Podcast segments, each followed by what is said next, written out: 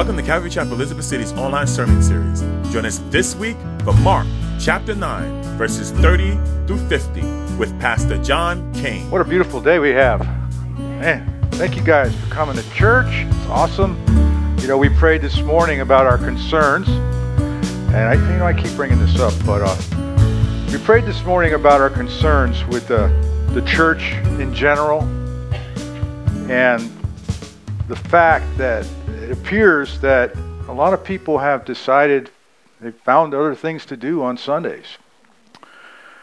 Um, you know, we can we can make all kinds of comments about that, but I just want to encourage you guys, faithful people who come to church. Just you know, I, don't even want to have to say. Don't to let that thought come in your head, but uh, you know, it is important that we gather, and so.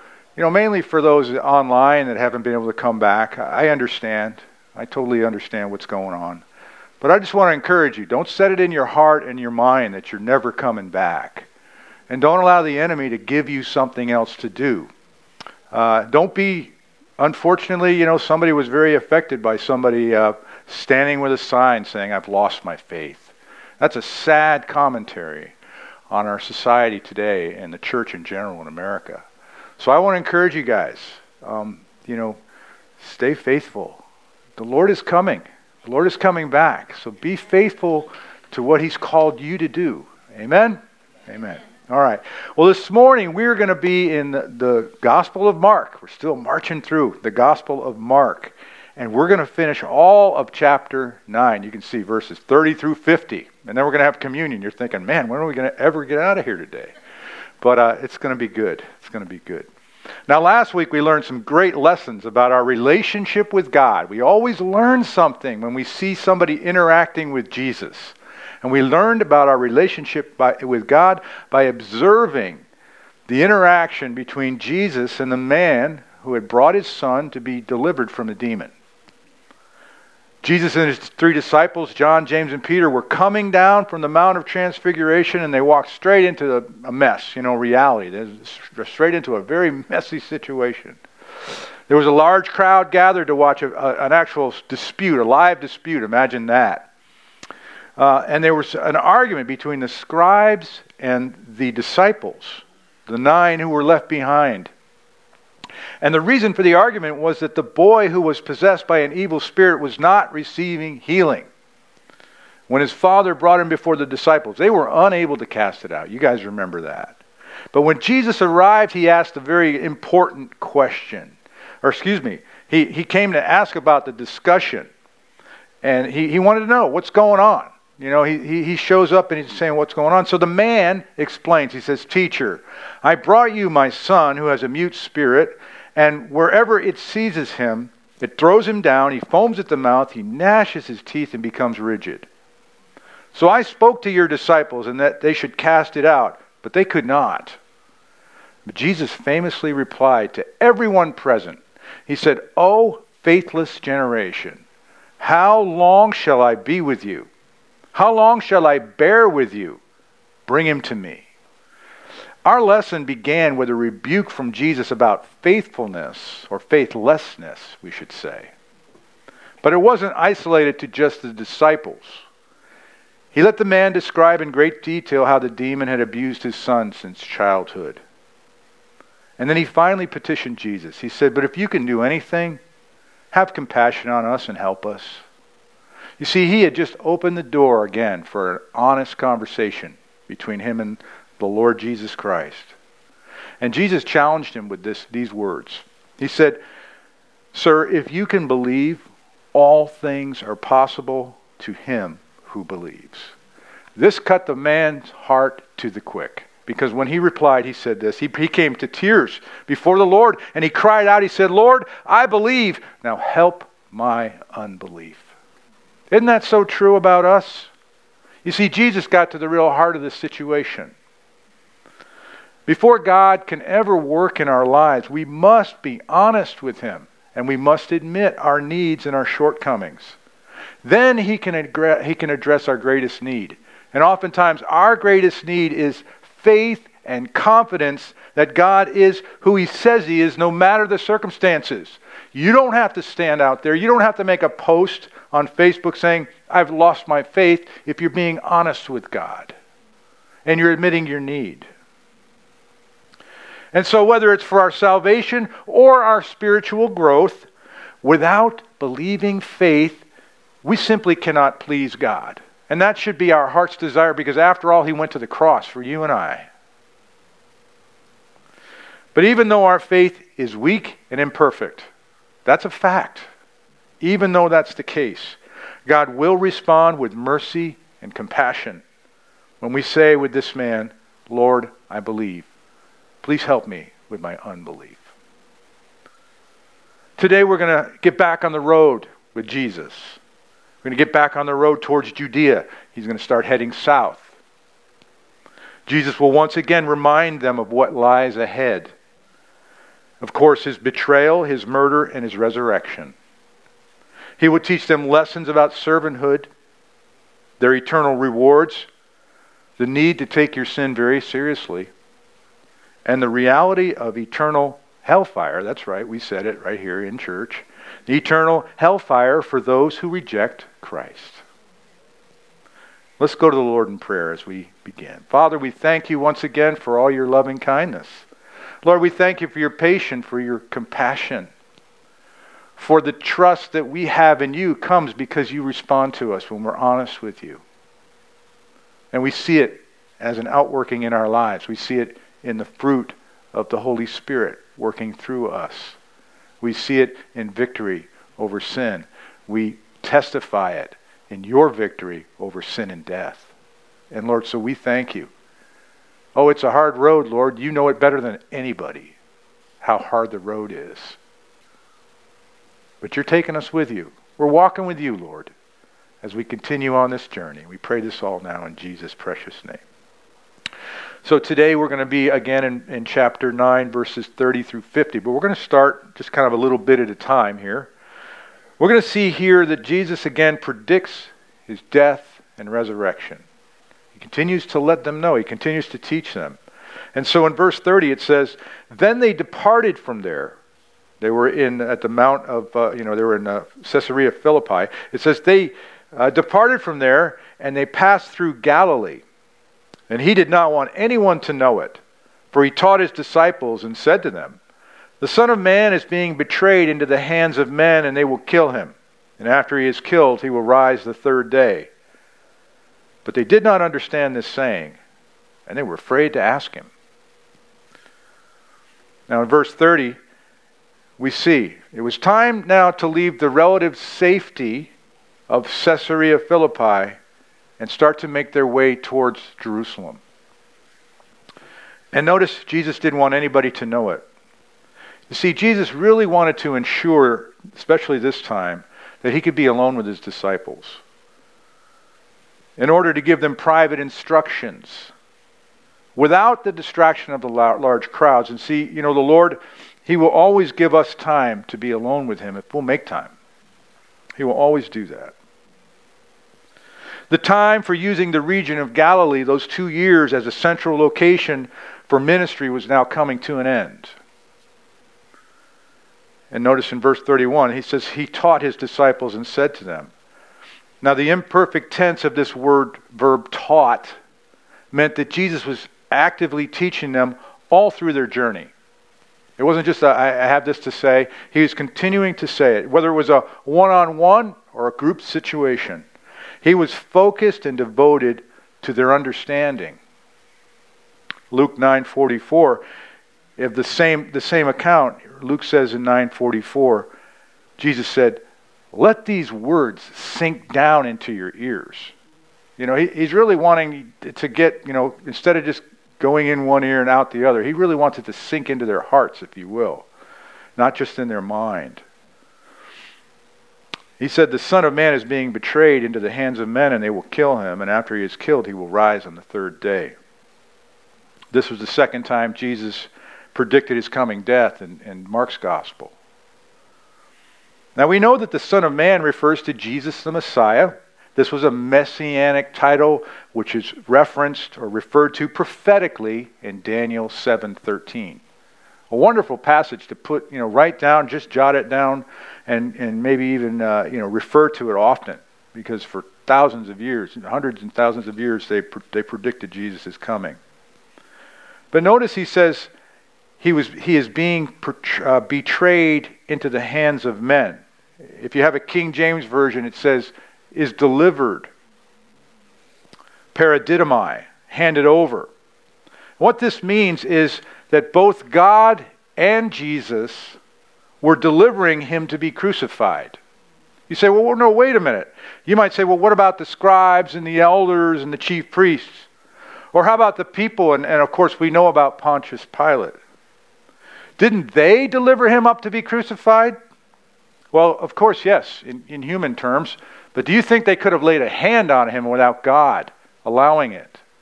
And do you think that he hadn't planned? This wasn't plan B. Oh, I, I guess I'll just crucify Jesus now. No, God knew. God knew. Acts 2:23 the writer says him Jesus being delivered by the determined purpose and foreknowledge of God. This this plan was laid out before the foundation of the earth if you will. He says you have taken by lawless hands have crucified him and put to death. Galatians 1 4. Jesus, who gave himself for our sins that he might deliver us from this present evil age according to the will of our God and Father. So he was handed over, he was delivered. Uh, you know, human instruments were involved, but this was God's plan, this was God's purpose. And of course, in their mind, he says he'll be handed over and they will kill him. See, they would have thought it was over. The enemy would think that he had won. But for Jesus, and especially for you and I, this was only the beginning. And of course, he says he will rise on the third day, anestomai. God the Son is risen. He stood, he walked, and he was seen by hundreds. Notice something. Whenever Jesus speaks about his death, he always speaks about his resurrection. He doesn't just end it with his death. Matthew Henry says this should have given them encouragement. When they understood that, but see, it was going in one ear and out the other, and they didn't understand yet. But we know that he would die as a willing sacrifice. We have the benefit that they didn't have at that time. He's not a hopeless martyr. He did it in order to redeem man from the consequences of sin by the will of the Father. All deliberately planned in God's purposes as a path to redemption. God would never sacrifice his perfect holiness unless he had a perfect plan to forgive us of our sins. And that's what he did. Verse 32, but they did not understand this saying, and they were afraid to ask him. You know, that's a common phrase. You know, so I don't, I don't quite get it, and I'm not sure I really want to know. you know, I, I don't know exactly what he's saying, but, uh, you know, maybe I don't want to ask either. It says, but they did not understand. It means they were ignorant. They, they didn't know It's exactly what it means. And they were afraid to ask him, why, why were they fearful? It's, interesting when you look, they weren't just fearful. When you look at Matthew 17 23, um, he said, you know, they will kill him, predicting his death, and on the third day he will be uh, raised up. But notice they were exceedingly sorrowful. So not only were they afraid, but they were saddened by the thought. And then if you look over in Luke 9:45, it says, But they did not understand this saying, and it was also hidden from them so that they did not perceive it. And then he goes on to say that they were afraid to ask. So God's working in this situation and he's revealing. So their lack of understanding and their fear of asking at this time appears to be, uh, you know, part of the Lord's plan. So we got to be careful. Don't go so hard on the apostles for not understanding. Keep in mind that you and I are, you know, sometimes just as much of a blockhead as they were. Keep in mind that sometimes the Lord doesn't reveal things to us when we don't understand. There's a reason. There's some certain other things He maybe needs to cover first to bring us to a place of understanding. But why was Jesus continuing to teach them about his coming death and resurrection? You know, he was going to continue to be faithful to do this, even though in his plan he knew that they wouldn't understand. But the reason why it's important, it's important then and it's important now. Because of the enormous importance, Jesus drilled the truth of his death and resurrection into his disciples. It's absolutely essential that every man, every woman grasp the death and resurrection of Jesus. It was also contrary to their hopes and their expectations. The Messiah was thought to be a Messiah of power and sovereign rule, not a Messiah who had to suffer and die in order to save man. Again, you know, uh, that's, that's a lot of times for us. Our hopes and expectations for Jesus and the Lord's work in our lives doesn't always match God's. And so he has to do some work in our hearts. Hang a sign. Look at your neighbor right now and say, under construction. under construction. That's right. He's still working. You say you need a hard hat? Hard hat zone. I love it. Whoa, that's perfect. I'm going to remember that. I might use that sometime. Man's eternal destiny depends on grasping this truth. The fate of the Christian message depends on believing this truth. As we recall somebody standing there saying, I've lost my faith in this society. No, the fate of your message, the fate of the things that you did believe in, brother or sister, if you're struggling with your faith, it depends on believing all of this. The fate of the world, moral truth, and justice depends upon men and women grasping and believing this truth. And you know what? If you don't believe me, that's not fine. But someday you will find out. Because every knee will bow and every tongue will proclaim that Jesus is Lord. That's going to happen.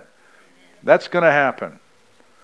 Now, if you somehow knew that your death would change forever the course of human and divine history, you would probably talk about it.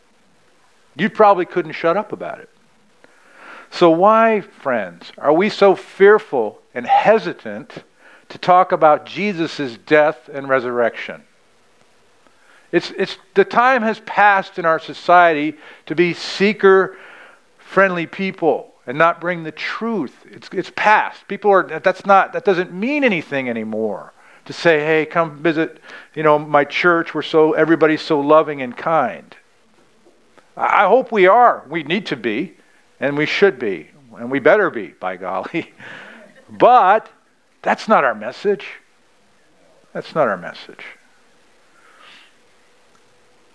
Well, now we shift gears a little bit. We're going to see what it means to be caught up in ambition and how to make it right. How to make it right. Ambition isn't necessarily a bad thing, or it can be a monster. Verse 33 Then he came to Capernaum, and when he was in the house, he asked them, What was it that you disputed among yourselves on the road? But they kept silent. For on the road they had disputed among themselves who would be the greatest. And he sat down, he called the twelve, and said to them, He says, Look, if anybody desires to be first, he shall be last of all and servant of all. And then he took a little child and he set him in the midst of them. And when he had taken him in his arms, he said to them, Whoever receives one of these little children in my arms or in my name receives me, and whoever receives me receives not me, but him who sent me. So they'd made their way down to the city of Capernaum, and they came to a house, and Jesus is like, I, I need to talk to you guys. Okay, now that I heard you guys talking about something, and I want to know what it was you were arguing about. You ever try to teach your kids or your grandkids some very, you know, profound and important uh, truth? And instead, they're just simply bickering among themselves, you know, fighting in the back seat. You guys know what I'm talking about, right? You're, you're, you're busy lecturing somebody, and, and they're busy messing with something in the back of the room or something like that. That could, that could happen right here and now. uh, but it, it, it, can be very um, you know, troubling, I suppose. And the Lord was like, you know, he's like, what are you, what are you guys arguing about? He already knew. Because he was, he was telling them about the cross. He was telling them the fact that he was going to die and be rose again. And they were busy fighting about who's going to be, you know, the best, who's going to be the smartest, who's going to be first in line. And they'll do that again. But how often do you and I do we hear of the cross and then so easily forget it? Many many have turned and they've never responded. You know, they've heard it and they've never responded. We know that. And many have heard and actually responded but haven't turned the corner. They're, they're still pursuing ambition and worldly desires more than Jesus. Ambition isn't wrong. There's things we want to do in life. But when we do that and we chase after that, it starts to consume us. And we find that we're following that. We desire that more than Jesus. We sang that song this morning. There is no one else for me, none but Jesus. That should be our heart and our mind. Now, 2 Peter 1 9, he talks about this desire. And he says, Peter says, For he who lacks these things is short sighted, even to blindness, and, and has forgotten that he was cleansed from his own sins. To that person on Facebook who says, I've lost my faith, maybe this verse is a help to you. Maybe you've forgotten that the Lord has cleansed your sins, your old sins, and He's made you new. And so they were busted. He called them out. They were busted in verse 34, but they kept silent. That's a good thing. They weren't going to offer up an excuse, they held their peace. And it wasn't so much that they refused to speak, it was they were amazed once again that he seemed to overhear them. In Luke 9:47 it says and Jesus perceiving the thought of their heart then took a little child and he's going to give an illustration for us here in a minute. But they were ashamed because they knew that the Lord was upset and they were embarrassed. I was speaking to somebody this weekend about uh, a dear sister who's going through a tough time right now. We prayed for her this morning. And she feels that uh, she simply cannot pray. She just says, you know, she's telling this counselor, I, I, I can't pray. And I was on the phone and I asked him, I said, you know, I don't often get a chance to talk to those of you who work in the hospitals for people under care uh, that have psychiatric problems. I said, but have you ever run into that before where a patient would tell you they, they can't pray? This was a chaplain. He was a, he was a Christian. And he said, he, he said something very, very good. I thought it was good. He goes, he goes, usually when somebody tells me I, I, they can't pray, I try to think about it as it applies to myself. And I try to reason with them. I say, is it because you can't um, mouth the words? You can't pronounce the words? You're having difficulty doing that? He said, but there's usually two times when I can't pray. And it's one when I'm mad at God, or two when God's mad at me. And I thought that was very profoundly you know, simple, but you know, oftentimes there's a there's a block. And so this dear sister, she's having a hard time right now, very difficult time. And um, you know, I think if she was being honest, she's probably mad at God because of her cir- circumstance. She can't get out of this circumstance. And so, you know, that's something we need to remember that, you know, Jesus has, has got a lot to say to us through his word, and he wants to respond to our prayers. But, you know, if we're angry with God or God's angry with us and we're not confessing our sins, it's going to be hard to break through. And that's a difficult place. But he doesn't desire that for us. Now it says for these, back to our, our story, it says for these, for on the road they disputed among themselves who would be the greatest. That was their argument. You know, what are you worried about? Well, I'm just wondering who's going to be the greatest of all the 12 apostles. Is it going to be me or is it going to be you? And, you know, Peter would say, it's not going to be you, John. It's probably going to be, you know, somebody else. But I mean, you know, so the silly things that people get sidetracked with. Now, our uncontrolled ambition can be very shameful, and you see that in their response to Jesus. And again, it comes back to having a different set of hopes and expectations. You know, what, did you, what is it that you and I expect from our relationship with the Lord? What is it we expect to have happen in our lives? we know that the world has been turned upside down. Just as it was then, it always will be. And, you know, they were, because of their expectations, they were busy arguing about future positions. They, they actually misinterpreted Jesus. Uh, they, they thought when he said, oh, he must die and rise again, um, they kind of started to spiritualize his words. Isn't that something we tend to do? We tend to spiritualize things without getting to the real heart of the message. Instead of taking his words at face value, you know, they, they apparently connected the thought of rising from the dead with setting up his kingdom and beginning to assign leaders. You know, beginning to choose who was going to be ahead of this location, who was going to be over here. But the time wasn't come for that. So Jesus begins now to teach them about the virtue of ambition. So ambition isn't bad. If they would only learn to put their ambition in the right direction. So he sat them down. In verse 35, and he says, In those days, uh, people wanted to preach or rebuke. Okay, so uh, in those days, if uh, if I wanted to preach or rebuke, I'd be standing here. But if I wanted to teach, I'd sit down. And so notice what Jesus is doing. He's not really trying to preach at them or rebuke them at this time. He sat down with them, and now he wants to teach them.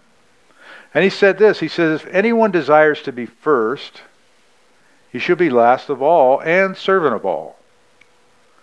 Now, this word servant is where we get our word deacon from, diakonos the servant of a king, those who advance others' interests at the even at the sacrifice of their own.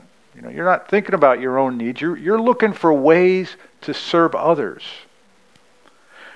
Now, you and I have all been gifted in one way or another to do that. You know, you can't tell me that uh, if I asked you face to face or if I stood in the mirror and talked to myself, I don't do that very often. I cannot say, oh, God, you haven't given me a way to make people's lives easier. Uh, you haven't given away, given me some thoughts on how I can bless others. You, you haven't been able to do that, Lord. I'm not one you can use to do that. Now, that's just simply not true, folks. David Guzik writes about. You know, this, this idea of power, again, is upside down. The idea of power is, is weird. Uh, Guzik writes this He says, In the worldly idea of power, a great man is distinguished by how many people serve him. In ancient China, it was fashionable for wealthy men to grow their fingernails so long that their hands were unusable for basic tasks. This demonstrated that they did not need to do anything for themselves. A servant was always there to wait on them. The world may think of this as greatness, but God does not. Jesus declared that true greatness is shown not by how many serve you, but by how many you serve. And so then he took a little child who had set him in the midst of them. This is a very famous illustration. It's not a parable, it's an actual illustration that Jesus gives. And when he had taken the child in his arms, he embraced him. He said, Whoever receives one of these little children in my name receives me. To receive means, you know, a practical outworking of receiving is for us not to refuse contact. I know it's COVID, so we can't have contact. Not to receive, refuse contact or fellowship or friendship. You know, again, I'm going to preach not to the choir, but to the to the the uh, those who maybe are, are deciding not to come back, or some of you who are struggling with church. Refusing contact and refusing fellowship and refusing friendship goes against our faith. And so Jesus says the qualities necessary to receive a child into your arms, if you're willing to take a child into your arms, are the same qualities that should characterize our lives. Having the humility and courage, the desire to forgive and to treat everyone just as you would a little child. I mean, who's mean to a child? Let me know. I want to know. I want to be mean to you. Who's mean to a child? When you desire, you, you know, a little child, it's not what you can get out of the relationship. He says, if you do that in my name, you receive Jesus. Now, in that day, children were regarded more as property than as individuals. It was understood that they were to be seen and not heard. Some of you may have grown up in that generation. Jesus said that the way we receive people regarded like children shows how we would receive Him. How we would receive our Lord is how we would treat little children. And you know what? This proves our discipleship. How we receive others. Jesus challenges our tendency to be standoffish. I am very standoffish. Or overly suspicious. Aren't we all? I mean, we're jaded as a culture. And our kindness towards others, what happens? It suffers. It suffers. So the Lord is challenging all of us. Open your arms. Open your heart. In verses 38 through 41, we see the problem with cliques and what cliques do. We, you know, they, they, they cause division, uh, to say the least. It's such a human tendency. After hearing Jesus really get to the heart of the matter with his disciples, you, you see John. It says, Now John answered him, saying, Teacher, we saw someone who does not follow us casting out demons in your name, and we forbade him because he does not follow us. But Jesus said, Do not forbid him, for no one who works a miracle in my name can soon afterwards speak evil of me. For he who is not against us is on our side. For whoever gives you a cup of water to drink in my name, because you belong to Christ, assuredly I say to you, he will by no means lose his reward. Now, John, we don't, we don't hear from John much. John's quiet. He, he was the writer of the fourth gospel. He was the son of Zebedee and Salome. He was brother of James the elder. Jesus also referred to John as one of the thun- sons of thunder. Apparently, he was actually very outspoken and zealous when he was young, before the Lord got to working on him. And when he said, Oh, teacher, we saw someone who does not allow us cast out demons in your name. Now, Jesus has just finished this illustration about the little child. So, you know, uh, I believe John probably had a very guilty conscience at that point. It's funny how that comes out, isn't it? You know, when you get before the Lord and you think, ah, I got something going on, but he, you don't need to know. That doesn't work very well. It says we saw someone. Who? Well, we're, we're, uh, we're gonna, we don't know who. we'll have, we have a few ideas. But it says who does not follow us. Notice us. Not a part of us. He's not a part of our group. He's not hanging out with us. He's not coming to our church. Yet, he's casting out demons in your name.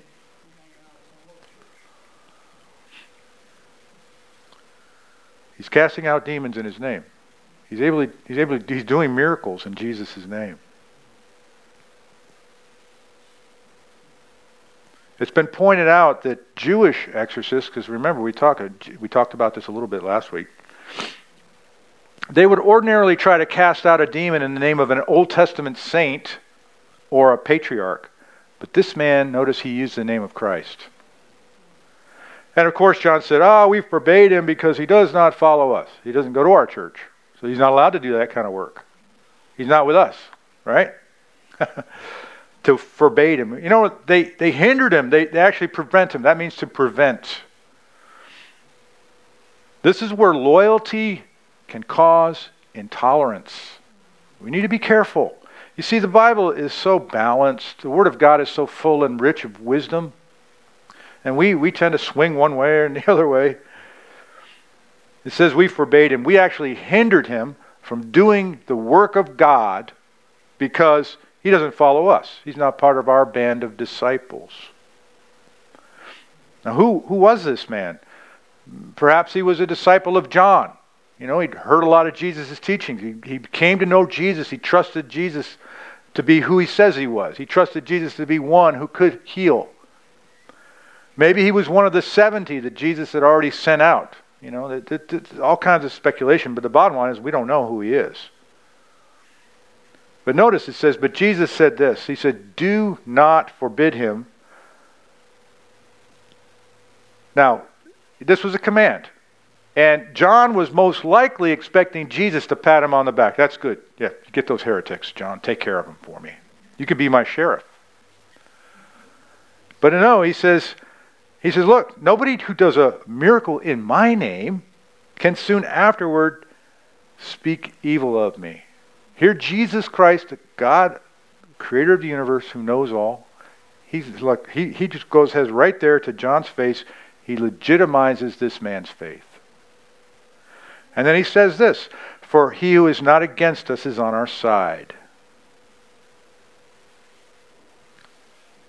Matthew 12:30 says, "He who is not with me is against me, and he who does not gather with me scatters me." So, if this guy was one of the enemy, if he was, you know, off base or wrong, Christ would have called him out. But he's on our side. He's, he's on our part. It's to our advantage to, to the work of the kingdom. What he's doing is a good thing. He wasn't using Jesus' name in vain. He was performing miracles for the good of others. He was not giving a false teaching about Jesus or his word because the Lord never would have said he's on our side. But John was taking it upon himself. Hear me, folks. He was taking upon himself to determine who's in and who's out. Be very careful because that's not our swim lane. Yes, we are to see, we should see fruit in the life of a believer, but we should not be ones to determine or think that we can determine who's in or who's out, especially those who are doing the work of the Lord.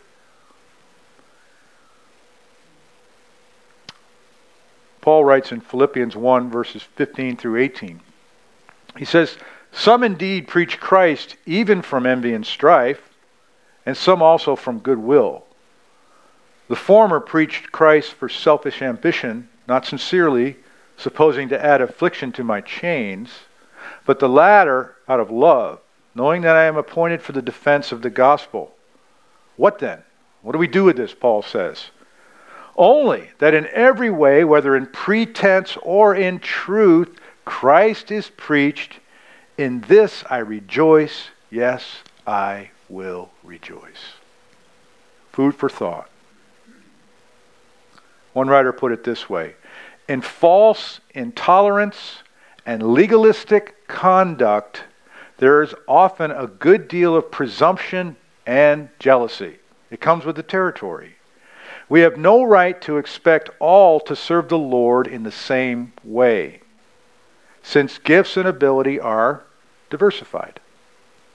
If others cannot bring the services and sacrifice for Christ which we think are proper, we have no right to question the sincerity of their Christianity. But notice he says in verse 41, you know, talking about, hey, John, you know, don't stop him, but look, let's talk about humility for a minute. In verse 41, he says, For whoever gives you a cup of water to drink in my name, because you belong to Christ, assuredly I say to you. Now, in, in that culture, you know, in the, in the eastern uh, um, desert, if you will, the Middle East, that would have been a very welcome act of kindness because of the dry climate. And he says, if they give you this cup of water because you're a Christian, a fellow believer, brother or sister in the Lord, this is especially important to God. And this comes back to what I've been harping on earlier about withholding yourself from the body of Christ. How are you going to even bless others and do things? You know, because you belong to Christ, I want to come and fellowship with you. How are you going to do that?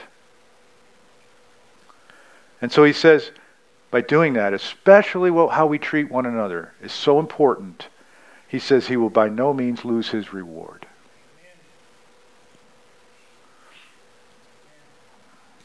So think of some reasons why you and I oppose others.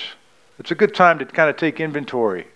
Maybe write it down. Maybe there, you know, look, there's a lot of false teaching out there. I won't deny that. There's a lot of junk out there. But man, sometimes we, we oppose the other's beliefs so vehemently. Uh, loyalty to our organization or our church, conviction of our own beliefs to the point that if a person doesn't agree, we actually try to hinder them. We cut them off. The unhealthy need for unity. You know, we got to be careful about that. But more basic, it's really about jealousy, pride, and arrogance, isn't it? And Jesus speaks very loud and clear about that. In fact, when you get into a clique, we get into the very next, very serious part of Jesus' rebuke here, if you will, this understanding, this teaching. Well, he's still sitting, so he's still teaching them. We see that cliques actually cause stumbling.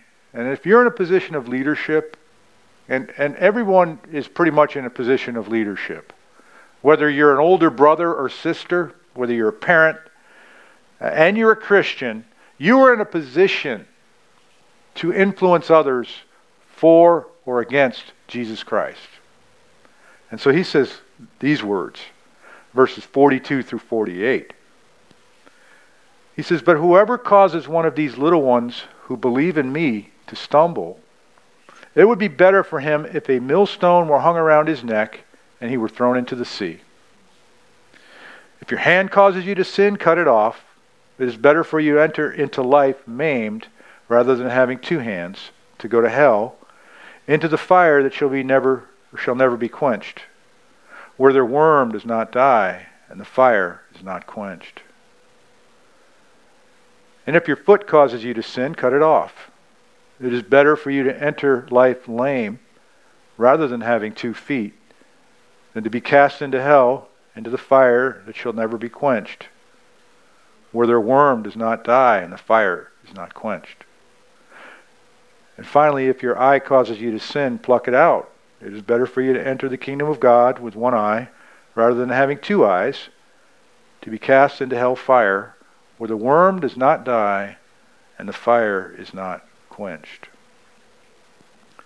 Uh, let me say up front that that's what's called a hyperbole. That's, that's Jesus is now going to start pointing to the, the very serious need of how we deal with our own sin. Because if, if it was actual, if it was a literal thing, then you know we'd all of us be walking around with limbs missing and eyes gone. We'd, we'd be gone. But he says, But whoever causes one of these little ones to believe in me to stumble. When he says uh, whoever causes, this means somebody's being scandalized, they're being offended. They're being enticed to actually sin. And he says, for little ones, he's talking about young children, but he's also referring to humble believers, especially the weak and the outcast, those who are susceptible to the influence of others, who are also Christians. It says, who believe in me, okay, fellow brothers and sisters in Christ, to stumble. That word stumble, it refers to spiritual harm or even destruction. Because of insincere leadership or false teaching, just like a small act of kindness is worthy of reward, the opposite sense is when I cause, or you and I cause someone to be tripped up in sin. And the Lord has a stern warning for us. He says it would be better for him a millstone around his neck. You know, now there were two kinds of millstones in that day. There were the small ones. He's talking about the larger one, okay? The one that will pull you out, pull you under. To be thrown into the sea, that's a terrifying description. Especially in a, in a time when superstition was pretty high. You know, uh, ancient Greeks, they would believe, if look, we can't recover the body of somebody who's been thrown overboard, and they just kind of, they never get to anywhere. They don't get to be in heaven or hell. They're just kind of lost forever. And so this is a very terrifying illustration. One writer put it this way Our actions or our words carry significant weight. And ask the question How many of us have caused someone weaker in faith to doubt or to trust in works rather than Christ? Some organized religions today insist on law as a means of attaining heaven. And yet, Jesus called this a very heavy yoke. Jesus turned the tables and insisted that it would be better for these people to be drowned in the sea by a large stone used to grind grain than to cause even one person to doubt or sin. You see, we, we need to take this very seriously. He says, if your hand causes you to sin, cut it off. John MacArthur wrote this The Old Testament account of Samuel hacking Agag to pieces in 1 Samuel 15 is a good analogy for the need for Christians to take drastic steps to defeat sin that remains in their lives. This is explicitly commanded in the New Testament. For if you are living according to the flesh, Paul wrote, you must die. But if by the Spirit you are putting to death the deeds of the body, you will live. Jesus says, it's better for you to enter into life maimed rather than having two hands. As he talks about life, he's talking about in, in, into life. That word Zoe is maybe a familiar um, Greek word, Zoe, life. It's the blessing of real life after resurrection. It says, rather than entering into uh, life maimed.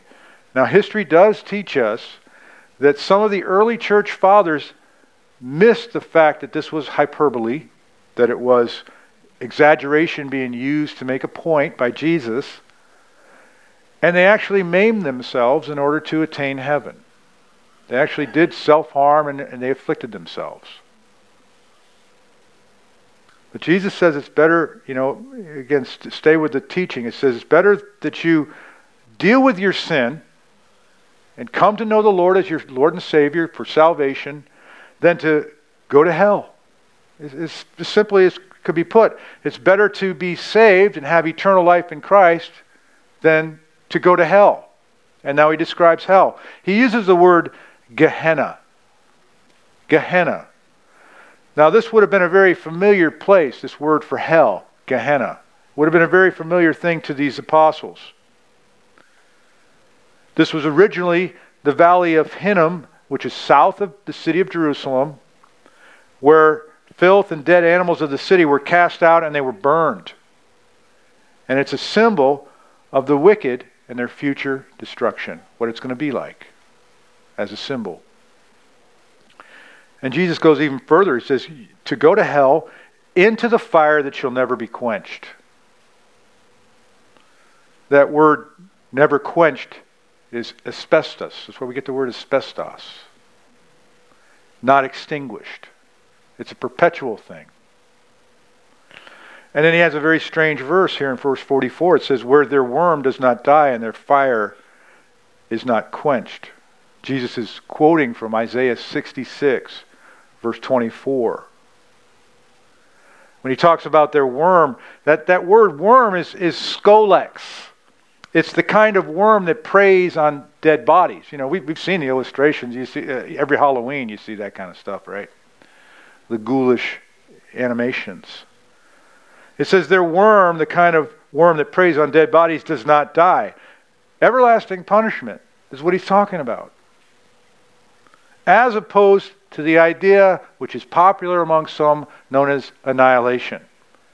You know, some would teach that Yes, when you die, if you die apart from God and you're a sinner, you go and God just turns on the furnace, burns everybody to annihilation, and turns the furnace off.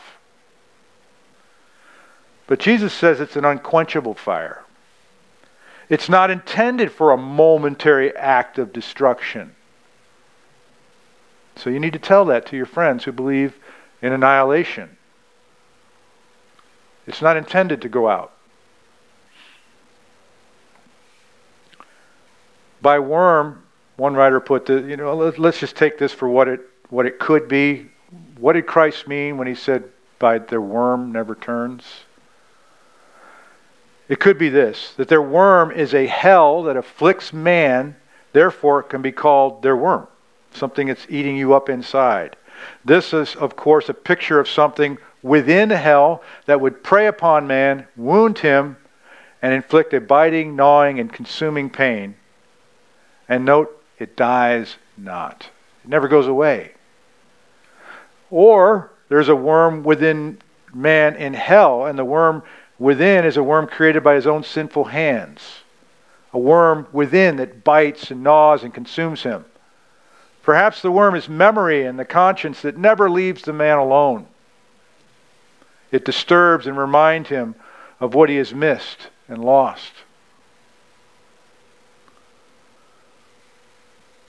And Jesus is going to repeat this for the hand and the foot and the eye. Verse 45 And if your foot causes you to sin, cut it off. Radical purity is what Jesus is getting at. Radical purity. In verse 47, he says, If your eye causes you to sin, pluck it out. Again, it's better that you enter the kingdom of God now. He says, he uses the words kingdom of God. It was life. This is eternal life with God in heaven. It was better. It'd be better for you to enter heaven without that, having dealt with your sin, than to be cast into hell fire.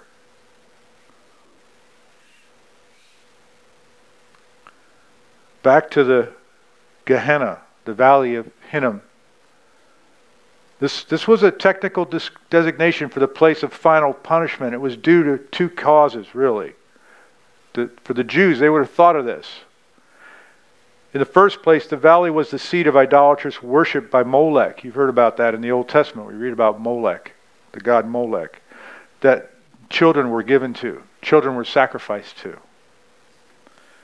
Uh, on account of these practices, the place was defiled by King Hosea, or Josiah, excuse me, and, be, and became, in consequence, associated in prophecy with the judgment to be visited upon people. In fact, the city's uh, offal was collected that they may have it uh, help to render the name synonymous with extreme defilement. This is where all the garbage went from the city. And so all this designates a final place of judgment. Both body and soul will be cast into it. If you don't know Jesus as your Lord and Savior, is what I'm saying. I mean, cut to the chase. And this would have been a vivid image in their minds. Because in order to keep the smell down, they had to keep that fire burning. They had to keep that trash heap constantly on fire, day and night. Now, one writer, I think we, we kind of let me let me try to explain a little bit better.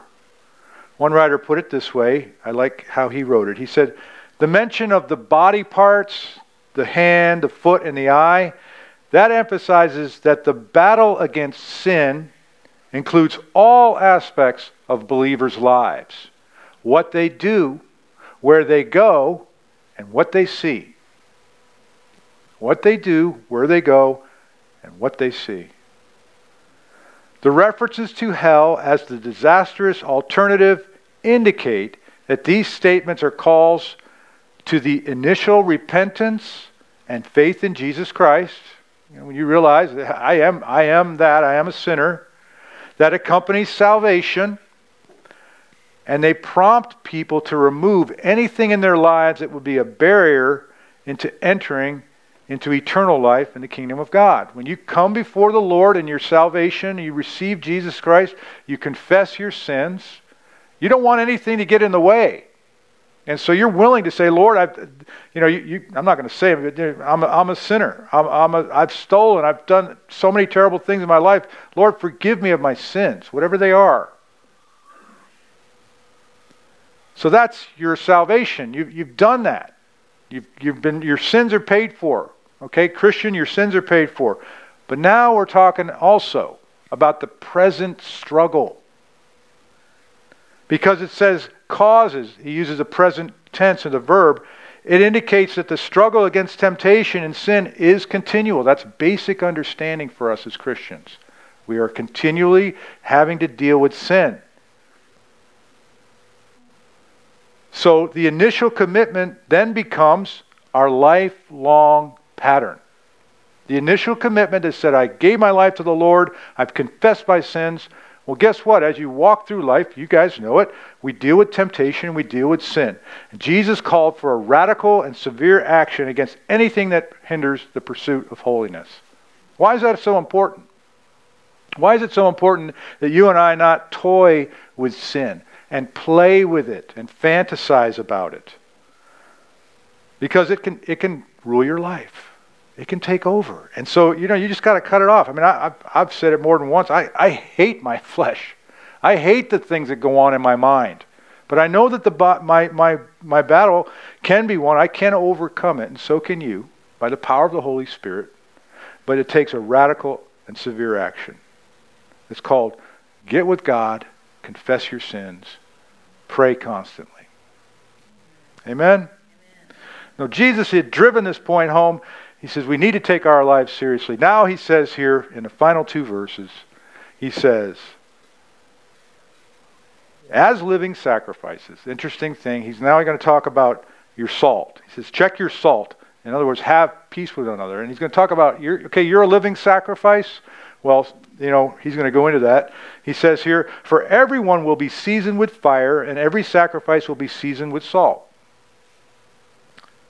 Salt is good, but if the salt loses its flavor, how will you season it? Have salt in yourselves and have peace with one another. Oh, is that the end of my message? No. We got to we got to talk about that. We got to explain that. Oh, have peace with. Have a great day. We'll see you guys. No. He says, "For everyone will be seasoned with fire." To be seasoned means to be salted. He says every sacrifice will be seasoned with salt. Again, they would understand what Jesus was talking about because they were used to their understanding of the Old Testament sacrifices, which were still going on during that day. So what he's talking about here, we can we kind of look at it for us. How does it apply to us? Because if you're talking about Le- Leviticus 2:13, which it specifically says, it says every offering of your grain offering shall you shall season with salt. In other words, that sacrifice now needs to be seasoned with salt, and you shall not allow the salt of the covenant of your God to be lacking from your grain offering. With all your offerings you shall offer salt.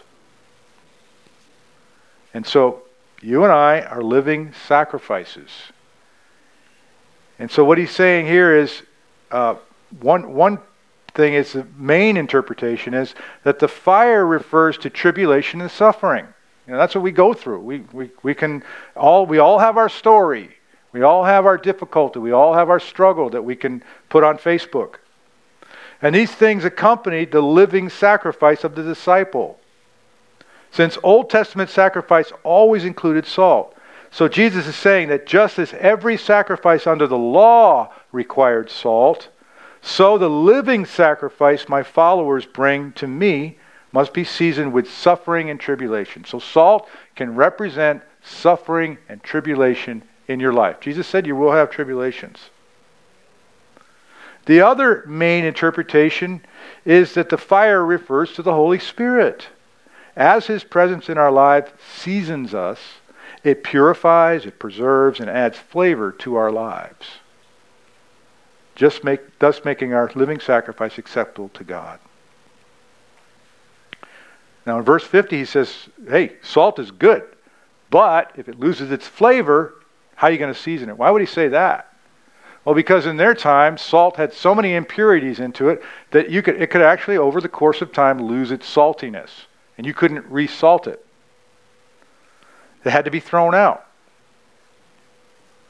So he says, have salt in yourselves. Now, Paul gives a good explanation about what that means. Colossians 4 6. This is how we talk. You know, we talk about salty dog, salty sailor, whatever. That usually is accompanied with salty language that's not repeatable. What Jesus is saying in another way, uh, Paul writes in Colossians 4 6, he says, Let your speech always be with grace, seasoned with salt, that you may know how you ought to answer each one. Now, salt means purity and holiness. That, that's what we want to be seasoned with. Our, you, you and I need to evaluate our salt. You know, how, am I seasoned? Am I, is my life seasoned with grace, with purity, with usefulness. Is it, is it you know, if, I, if I'm not seasoned with those things, I can't be used. You want to be pure. You want to be holy and you want to be righteous by the power of God, by the power of the Holy Spirit.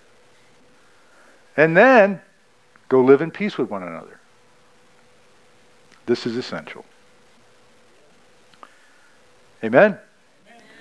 We're going to get ready and we're going to switch gears again uh, one more time today, and we're going to take communion together. So, what I'd like to do, something a little bit different when we take communion, is um, we'll come up and kind of put the lights down, if you will, Wayne, and uh, we'll come up and, and everybody can come take your communion and then go return and have a seat. And this time instead of standing. We'll stand at the end to sing. We're just going to do a little bit different. So loosen up a little. Uh, Lord, I'm going to I'm going to pray, and as I'm praying, you guys just kind of come come and take your communion, and then we'll return to our seats, except for me and, and John, and uh, we'll have communion together. Amen. Father, we thank you for your word today, Lord God.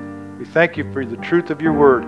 May it edify us. May it strengthen us, Lord.